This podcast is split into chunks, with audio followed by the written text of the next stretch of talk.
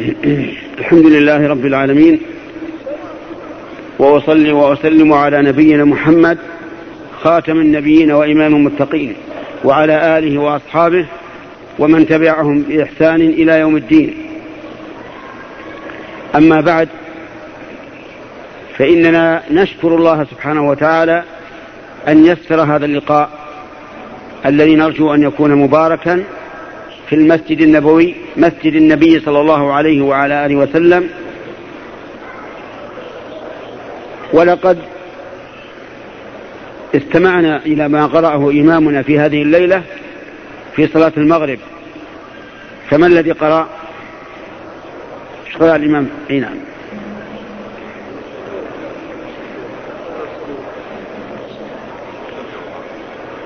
قرأ والشمس وضحاها. وفي الركعة الثانية والتين والزيتون. بارك الله فيك. نتكلم بما يسر الله على السورة الأولى. والشمس وضحاها. أقسم الله تبارك وتعالى بالشمس لأنها من آيات الله تعالى. كما سبق أن بيناه في هذا المجلس قبل هذا الدرس. أقسم بها مع أنها من المخلوقات. والقسم بالمخلوقات علينا محرم. لا يجوز أن يقسم الإنسان بأي مخلوق. حتى بالنبي صلى الله عليه وعلى آله وسلم لا يجوز أن تقسم به أن تقسم به. فلا يجوز أن تقول ونبي الله لقد كان كذا وكذا. هذا حرام من الشرك. ولا يجوز أيضا أن تقسم بالكعبة بيت الله. فلا يجوز أن تقول والكعبة لقد كان كذا وكذا. ولا يجوز أن تقسم بالسماء أو الأرض أو النجوم أو غيرها. دليل هذا قول النبي صلى الله عليه وعلى آله وسلم من كان حالفا فليحلف بالله أو ليصمت وقال من حلف بغير الله فقد كفر أو أشرك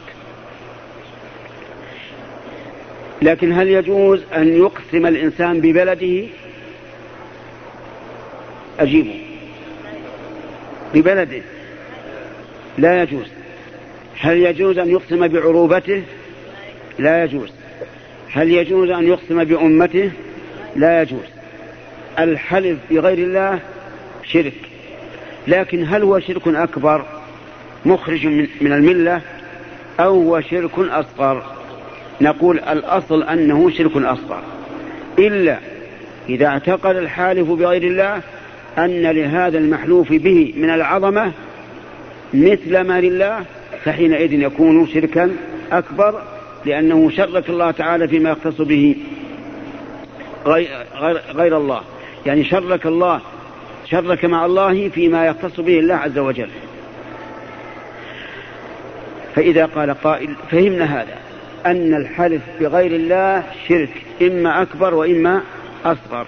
طيب كيف أقسم الله بالشمس؟ نقول إن الله عز وجل يحكم ولا يحكم عليه كما أنه يجير ولا يجار عليه. فالحكم لله إن الحكم إلا لله. ألا له الحكم؟ والآيات في هذا كثيرة. فإذا كان الرب عز وجل يحكم ولا يحكم عليه فله أن يحلف بما شاء من خلقه. وله أن يحلف بنفسه. فقد حلف الله بنفسه وحلف بمخلوقاته وله الحكم في ذلك كما يشاء. أفهمتم؟ إذا لا منافاة بين النهي عن الحلف بغير الله وحلف الله عز وجل بمخلوقاته. ما وجه الجمع؟ الأخ.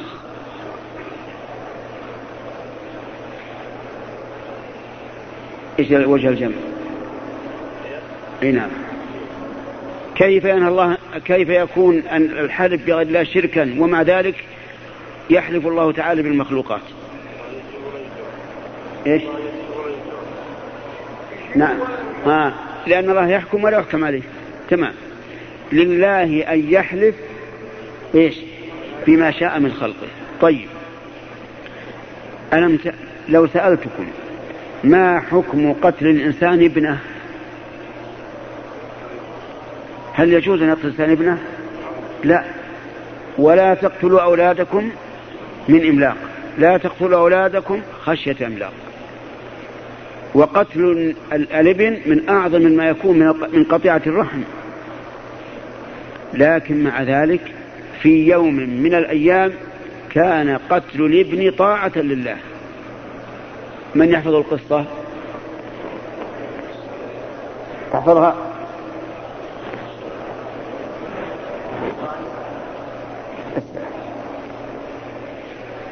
قم يا أخي. أتحفظ القصة؟ استرح. هي قصة إبراهيم الخليل. أمره الله عز وجل أن يذبح ابنه ابنه الوحيد الذي أتاه على كبر وبلغ معه السعي. فرأى في المنام أنه يذبحه. ورؤيا الأنبياء وحي. إذا رأى النبي شيئا فهو وحي. ولهذا قالت أم المؤمنين عائشة رضي الله عنها كان أول ما بدأ به الوحي. أن النبي صلى الله عليه وسلم كان لا يرى رؤيا إلا جاءت مثل فلق الصبح. طيب رأى أنه يذبحه فقال للابن والابن في شبابه. صغير يا بني إني أرى في المنام أني أذبحك. بهذه اللطافة يا بني لم يقل يا إسماعيل. قال يا بني بهذه اللطافة والرقة إني أرى في المنام أني أذبحك فانظر ماذا ترى. ماذا كان جواب الابن؟ قال يا أبت افعل ما تؤمر. ما أكرم الأب وما أكرم الابن. وإبراهيم عليه الصلاة والسلام لم يعرض هذا على ابنه من أجل أن يستشيره في أمر أمره الله به. كلا والله لينفذن أمر الله على كل حال. لكن لينظر ماذا عند هذا الابن. فكان عنده هذا الجواب العظيم. قال افعل ما تؤمر. ولم يقل اذبحني. بل نبهه على الإخلاص والطاعة افعل ما تؤمر. ومعلوم أن الذي أمر به هو الذبح لكن الابن لم يقل اذبحني. قال افعل ما تؤمر من أجل أن ننبه أباه على أن ينفذ هذا امتثالا لأمر الله عز وجل. ثم قال ستجن ستجدني إن شاء الله من الصابرين. ولم يجزم لم يقل ستجدني صابرا أو من الصابرين بل قال إن شاء الله. لأن الإنسان إذا جزم على الفعل خذل. قال الله تعالى لنبيه محمد صلى الله عليه وعلى آله وسلم ولا تقولن لشيء إني فاعل ذلك غدا إلا أن يشاء الله. فالابن قال لأبيه ستجدني إن شاء الله من الصابرين. ولم يجزم لئلا يخذل. وهذه مسألة ننبهكم عليها بارك الله فيكم. ألا تجزم على شيء مستقبل إلا أن تقارنه بإيش؟ بمشيئة الله. لأن الإنسان قد يجزم جزما أكيدا على الفعل ثم لا يفعل إما لمرض يحدث له أو لشاغل يشغله أو لهمة انصرفت أو لغير ذلك. لكن قل إن شاء الله يسهل لك الأمر. وسأذكر إن شاء الله قصة تبين لكم الموضوع بعد أن نكمل الكلام عن الآية. فلما أسلم أسلم يعني استسلم لأمر الله. وعزم على التنفيذ وتله للجبين من التال ومن المتلول. التال إبراهيم والمتلول إسماعيل. تله للجبين أي على جبهته. وإنما تله على جبهته لئلا ينظر إلى وجه الابن حين يهوي بالسكين إلى إلى رقبته. فتمنعه الرقة. تله للجبين. جاء الفرج من الله عز وجل. الذي قال في كتابه فإن مع العسر يسرا إن مع العسر يسرا. والذي قال عنه نبيه محمد صلى الله عليه وعلى آله وسلم واعلم أن النصر مع الصبر وأن الفرج مع الكرب وأن مع العسر يسرا. ولذلك قال الحكيم اشتدي أزمة تنفرجي في هذه اللحظة الرهيبة جاء الفرج من الله عز وجل. وناداه عز وجل أن يا إبراهيم قد صدقت الرؤيا. ونفذتها لكن نفذها حكما لا واقعا لأن الله نسخ وجوب ذبح الابن والشاهد من هذه القصة يا أخواني؟ الشاهد هو أن الشيء المحرم الذي من كبائر الذنوب إذا أمر الله به ماذا يكون؟ ماذا يكون؟ طاعة. يكون طاعة مع أنه من أكبر الذنوب لأننا نحن عبيد لله يفعل ما شاء. يحكم علينا بالواجب سمع وطاعة. بالمحرم نجتنب سمعا وطاعة وهلم جرا. فالرب سبحانه وتعالى حاكم وليس إيش؟ محكوم عليه. اذا له أن يحلف بما شاء. القصة التي وعدتكم أن أقولها هي أن سليمان عليه الصلاة والسلام أحد الأنبياء الكرام الذين وهبه الله وهبهم الله الرسالة والملك. سليمان ملك نبي. أعطاه الله تعالى ملكا لم يعطه أحدا غيره.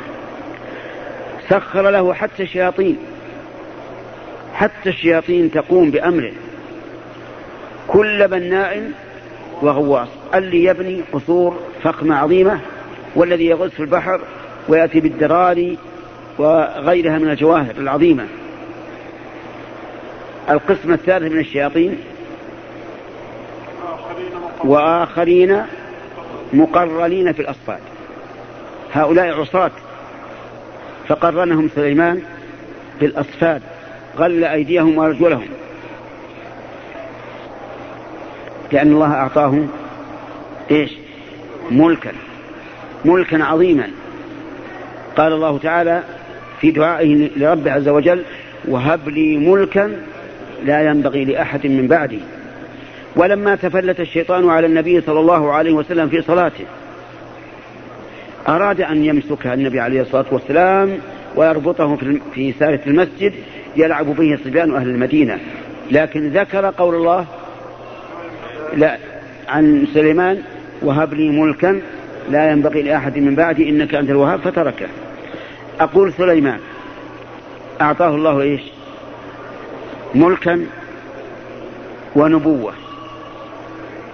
في يوم من الأيام وكان يحب الجهاد أقسم قال والله لأطوفن الليلة على تسعين امرأة.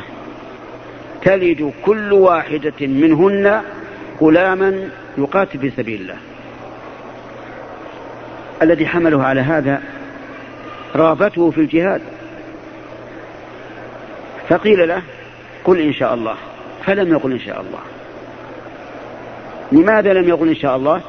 لأنك لأنه, لأنه كان عنده عزم أكيد على أن يفعل. وفعل. الذي من قبله حصل فعل.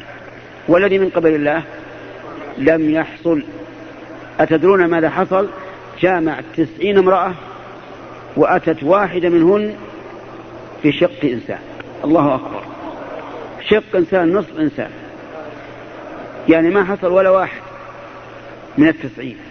قال نبينا محمد صلى الله عليه وعلى آله وسلم لو قال إن شاء الله لم يحنث وكان دركا لحاجته ولقاتلوا في سبيل الله. إذا لا تقولن لشيء إني فاعل ذلك غدا إلا أن يشاء الله. وأنت لو حلفت لو قال الإنسان والله لأزورن فلان اليوم. هكذا. ومضى اليوم ولم يزوره يجب عليه كفارة يمين.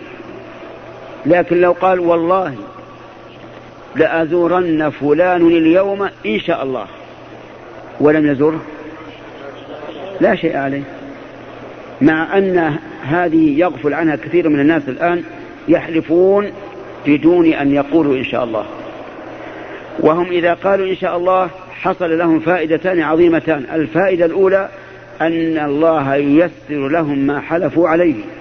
كما قال النبي عليه الصلاة والسلام في قصة سليمان لو قال إن شاء الله لم يحلف الثاني أنه لو حلف ولم يتم اليمين لم يكن عليه كفارة. قال الله تعالى نرجع إلى الآية والشمس وضحاها. ضحاها يعني ارتفاعها في الأفق حتى يحصل الضحى. وهذا لا شك أنه من آيات الله العظيمة. والقمر إذا تلاها. أقسم الله بالقمر لكنه مقيدا. قال إذا تلاها. فمتى يكون القمر تاليا للشمس؟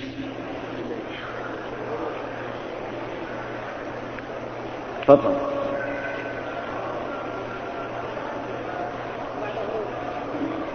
لكن متى؟ في آخر الشهر في أول الشهر؟ في نصف الشهر. خطأ. يكون تاليا للشمس في أول الشهر. لأن أقرب ما يكون القمر إلى الشمس نعم متى؟ وهو تال لها إذا كان في أول الشهر.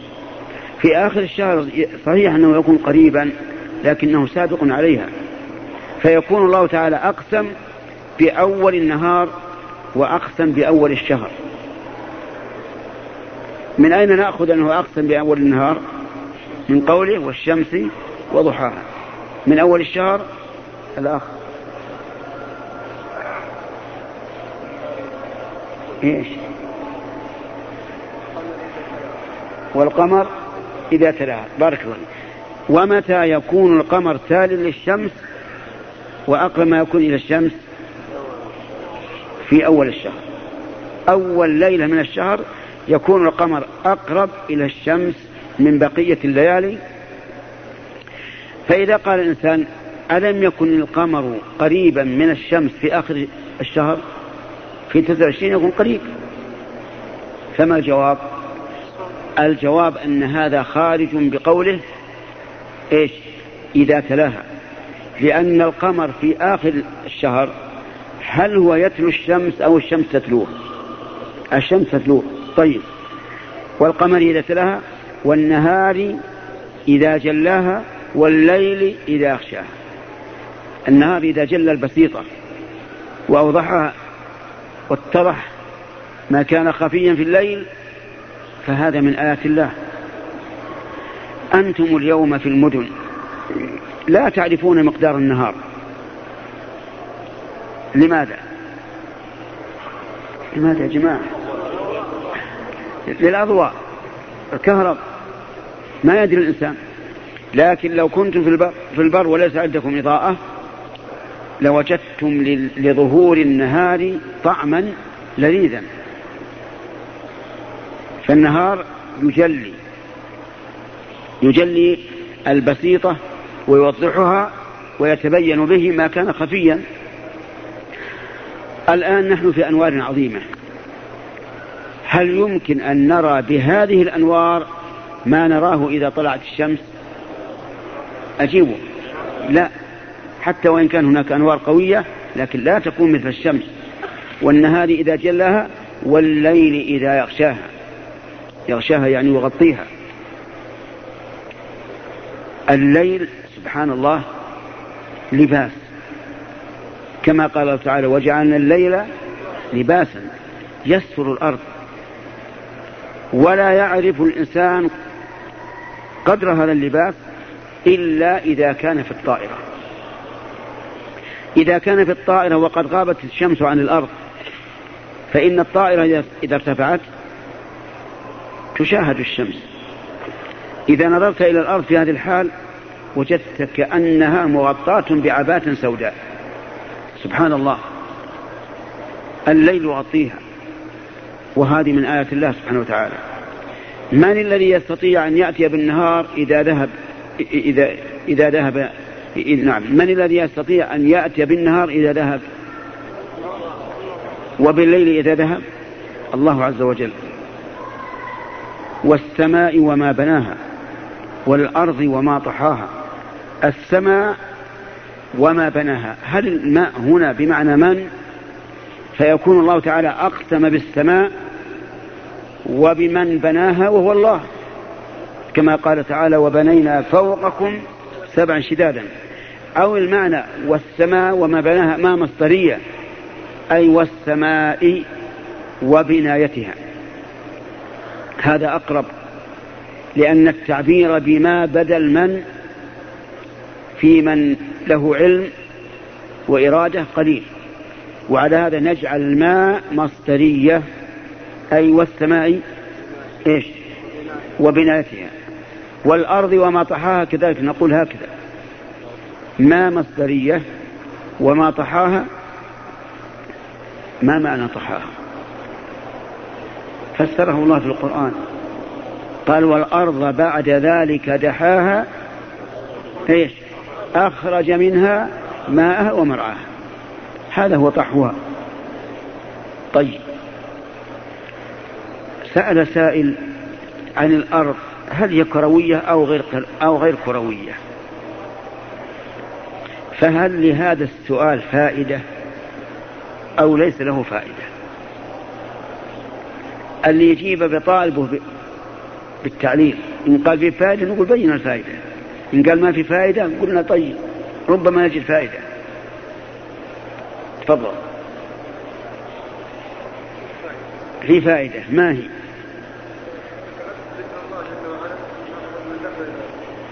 إيش؟ هذا حتى لو وإن لم تكن كروية يمكن الإنسان يذكرها دائما. استرح. أسألكم الآن مات رجل في القصيم. عن أخيه. ولم يرثه أحد غيره. ومات آخر في في المدينة. عن أخيه الذي في القصيم. لم يكن له وارث غيره. أيهما الذي يرث الآخر؟ من يعرف. أيهما الذي يرث الآخر؟ كلهم ماتوا عند غروب الشمس. كلهم ماتوا عند غروب الشمس. فمن الذي يرث الآخر؟ تفضل. ها؟ هاجد يا أخي. قل الذي في القصيم يرث الذي في المدينة أو بالعكس.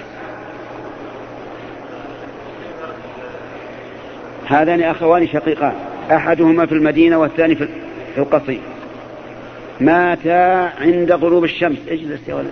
استرح بارك الله فيك حتى يدلك نعم. أسألك. الجواب محدد. قل يرث الذي في القصيم من في المدينة أو الذي في المدينة من في القصيم. يرث من في القصيم الذي في المدينة. هذا خطأ فادح نعم. ما في إلا واحدة. اسرع نعم. يرث الذي في المدينة الذي في القصيم. لماذا؟ كيف؟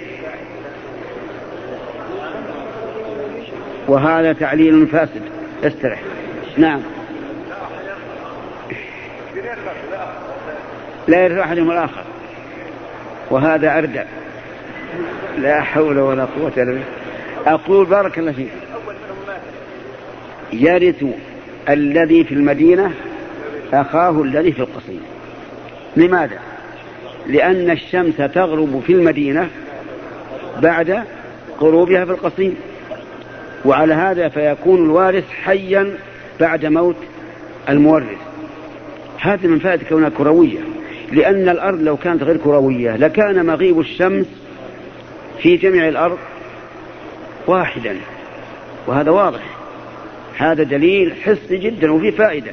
يعني لو قال قائل ما الفائدة من كوننا نعرف أنها سطحية وكروية؟ نقول له فوائد منها هذه منها هذه. ثم إن الدليل المحسوس واضح. لو أن طائرة قامت من مطار جدة متجهة نحو الغرب وسارت بهذا الاتجاه أين تأتي؟ تعود إلى تعود إلى جدة. ولا بد لأنها ستدور على الأرض. هذا شيء معروف ولا في إشكال وقاله العلماء الأقدمون كابن حزم شيخ الإسلام ابن تيمية وغيرهما ولا في إشكال. في أيضا سؤال ثاني هو الذي أرى أنه لا فائدة من من إضاعة الوقت فيه وهو هل الأرض تدور أو لا؟ ما نقول تدور ولا ما تدور لأن البحث في هذا بحث لا فائدة منه. فيما أرى أنه لا فائدة منه. وعلى هذا فتركه أحسن. والأرض وما طح ونفس وما سواها فألهمها فجورها وتقواها. هذا القسم من أعظم ما يكون. نفس وما سواها يعني النفوس كلها. سواها الله عز وجل. في أحسن تسوية. وأحسن استعداد لقبول الحق أو رفضه فألهمها فجورها وتقواها. يعني بين لها الفجور وبين لها التقوى. على أيدي من؟ على أيدي الرسل من وجه وعلى ما في النفوس من وجه آخر. ولهذا قال ابن مسعود رضي الله عنه فيما يروى عنه ما رآه المسلمون حسنا فهو عند الله حسن وما رآه المسلمون قبيحا فهو عند الله قبيح. النفوس ملهمة ملهمة للفجور والتقوى تعرف الفجور وتعرف التقوى والله تعالى هو الذي ألهمها. فمن المفلح من هؤلاء؟ استمع قد أفلح من زكاها أي زكى نفسه. بأن قام بطاعة الله. فعلا للمأمورات وتركا للمنهيات. قد أفلح من زكاها أي زكى نفسه طهرها من أدران المعاصي والشرك. حسب الاستطاعة إن الله سبحانه وتعالى لم يكلفنا ما لا نطيق. قال الله تعالى لا يكلف الله نفسا إلا وسعها. وقال الله تبارك وتعالى فاتقوا الله ما استطعتم. إذا نحن مأمورون بأن نزكي نفوسنا ما استطعنا. التزكية للنفوس تكون في حق الله وفي حق الآدميين. تزكية في حق الله أن تقوم بطاعة الله وأن تترك ما نهى الله عنه بصدر منشرح ونفس راضية. التزكية بالنسبة للمخلوقين أن تعاملهم بما تحب أن يعاملوك به. هذا الميزان. أن أن تعامل الناس بماذا؟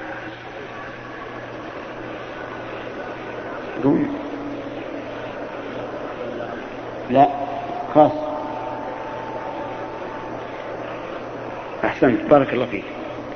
دليل هذا قول النبي صلى الله عليه وعلى آله وسلم لا يؤمن أحدكم حتى يحب لأخيه ما يحب لنفسه. فنفى النبي صلى الله عليه وسلم كمال الإيمان حتى يحب الإنسان لأخيه ما يحبه لنفسه. وقال عليه الصلاة والسلام استمع. قال من أحب أن يزحزح عن النار ويدخل الجنة وكلنا نحب هذا. أليس كذلك؟ كلنا نحب هذا ونسأل الله تعالى أن يعطينا إياه. من أحب أن يزحزح عن النار ويدخل الجنة فلتأته منيته وهو يؤمن بالله واليوم الآخر. هذا بحق الله. وليأتي إلى الناس ما يحب أن يؤتى إليه. الكلام الأخير. وليأتي إلى الناس ما يحب أن يؤتى إليه. فأنت الآن إذا وجدت أخاك في ضيق وحرج قدر نفسك أنك أنت الذي في ضيق وحرج. قدر نفسك بهذا. حتى تحاول أن ترفع عن هذا الأخ الضيق والحرج. إذا رأيت الله أنعم على على أخيك بنعمة هل تفرح بها أو تحزن؟ لا يتم إيمانك حتى تفرح بها. لأنك تحب أن ينعم الله عليك نعمة. فأحب لأخيك ما تحب لنفسك. عكس الحسدة والعياذ بالله. عكس الحسدة الذين إذا أنعم الله على غيرهم نعمة كرهوا ذلك. وتمنوا أن تزول. بل وحاولوا فعلا أن يزيلوها. تجد الرجل مثلا يتكلم عن شخص آتاه الله تعالى مالا وصار هذا الرجل ينفق المال في سبل الخير. تجد الحسدة يقول والله فلان ما شاء الله ينفق المال في سبل الخير لكنه يكذب في المقال بعض الأحيان يتحدث بالكذب. إيش جاب هذا هذا ما دام ينفق أمواله في سبل الخير أثني عليه ولا تجي بلكن لكن هذه تقطع العنق. لكن بعض الناس والعياذ بالله يحسد من آتاه الله تعالى خيرا. ف نعم. يحسد من آتاه الله خيرا فإذا ذكر الخير أتى بالاستدراك. الاستدراك بإيش؟ بلكن. لكن والله رجل ينفق المال بكثرة وطيب وخير لكن فيه كذيبات نعم؟ وجيبها تصدير نعم؟ أو يقول فلان والله طيب ينفق كثيرا في سبل الخير لكنه أحمق. يغضب عند كل كلمة. طيب إيش علينا منه؟ لكن الحسد والعياذ بالله. هل ترضى أن أحدا يقدح فيك وأنت تعمل الخير؟ أجب. لا. إذا لا تفعل أنت بأخيك. فصارت تزكية النفس فيما يتعلق بحق الله وما يتعلق بحق من؟ الخلق. زكي نفسك مع الناس. أحسن الخلق. أحب لهم ما تحب لنفسك. أعنهم على فعل الخير. حذرهم عن فعل الشر. كل هذا من واجبات الأخ لأخيه. نعم. وقد خاب من دساها. أي من أهلكها وحرمها الخير فهذا خاسر دنياه وأخراه. كذبت ثمود بطغواها. ثمود أتعرفهم يا أخ؟ تعرف ثمود؟ تعرف ثمود؟ من هم؟ قوم من؟ أحسنت بارك الله فيك. ثمود هم قوم صالح. وما وما ومدائنهم معروفة الآن في الحجر. مدائن صالح. هؤلاء كذبوا وطغوا وسيأتي ذكر طغيانهم. هذه المدائن الآن موجودة معروفة. يكثر تردد الناس إليها. لكن مع الأسف أن كثيرا من الناس يذهب إليها للاعتبار بقوة هؤلاء القوم. ونحتهم المساكن من الجبال. ويرون هذا من الآثار. وهذا والله عين الخطأ. إن النبي صلى الله عليه وسلم ولا من تحت صح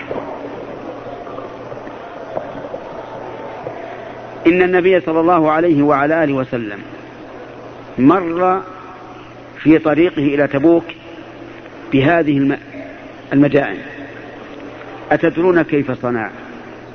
قنع رأسه غطاه وخفضه وأسرع السير. وقال لا تدخلوا على هؤلاء المعذبين إلا أن تكونوا باكين. خشية أن يصيبكم ما أصابهم. فإن لم تكونوا باكين فلا تدخلوا عليهم. أين الذين يدخلون على هذه المدائن باكين؟ أين هم؟ قليلون.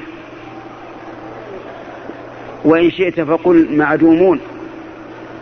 أكثرهم يذهب للفرجة. واستبيان قوة هؤلاء. وهذا عين الخطأ. فإن قال قائل إن النبي صلى الله عليه وسلم قال أن يصيبكم ما أصابهم. وهذه الأمة محمية أن تصاب بعقوبة عامة. من نعمة الله عز وجل؟ نقول إن قول الرسول صلى الله عليه وسلم أن يصيبكم وأصابهم لا يعني الرجف والصيحة. يعني الاستكبار عن الحق وقبول الحق. فربما هذا الرجل الذي ذهب إلى هذه المدائن ليرى قوة هؤلاء القوم المعذبين. ربما يقع في قلبه تعظيم لهؤلاء وآثارهم وحينئذ يهلك. يهلك كما هلكوا. لأنه إذا عظمهم سوف يكون استكبارهم في نفسه قليلا. ويتسلط عليه الشيطان فيقول هؤلاء عذبوا على غير ذنب والعياذ بالله. وحينئذ يهلك. لأن بعض الناس قال كيف الرسول يقول عليه الصلاة والسلام أن يصيبكم ما أصابهم؟ وهذه الأمة محروسة أن يصيبها عذاب عام.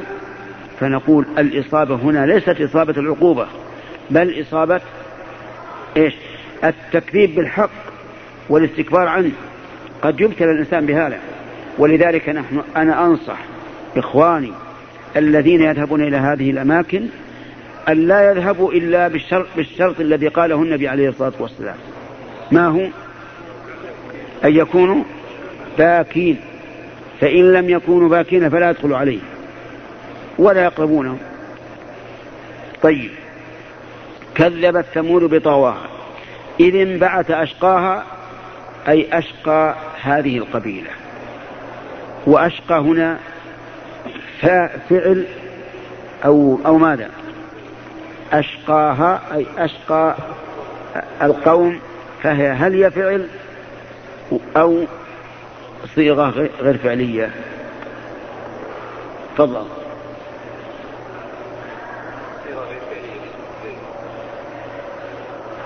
هذه اسم تفضيل. أحسنت. بارك الله فيك. أشقاها يعني أشقى القوم. وهو اسم تفضيل وليس فعلا. انبعث يعني لما طلب منه أن يعقر الناقة عقرها. وهو شيطانهم وكبيرهم. كما قال عز وجل فنادوا صاحبهم إيش؟ فتعاطى فعقر.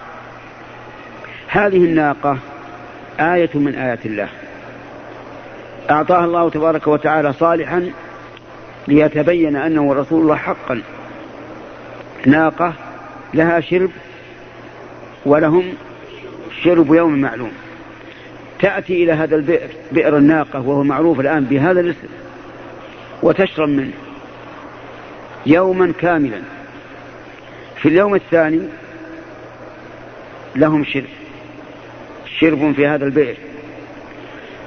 قال بعض العلماء إنها في اليوم الذي تأتي وتشرب يأتي الإنسان ويسقيها دلوا من ماء ويأخذ بدله دلوا من, من, من لبن من حليب.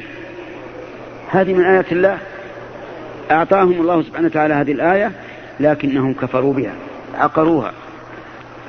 قال لهم نبيهم تمتعوا في داركم ثلاثة أيام. ذلك وعد غير مكذوب. فأنذروا بالعذاب إنذار أمر واقع. فبقوا ثلاثة أيام فأخذتهم الرجفة والصيحة حتى هلكوا عن آخرهم. فقال لهم رسول الله ناقة الله وسقياها. أنا بسأل كيف نصبت ناقة؟ بدون أن يتبين لنا فعل نصبها. أين أين النحويون؟ واحد.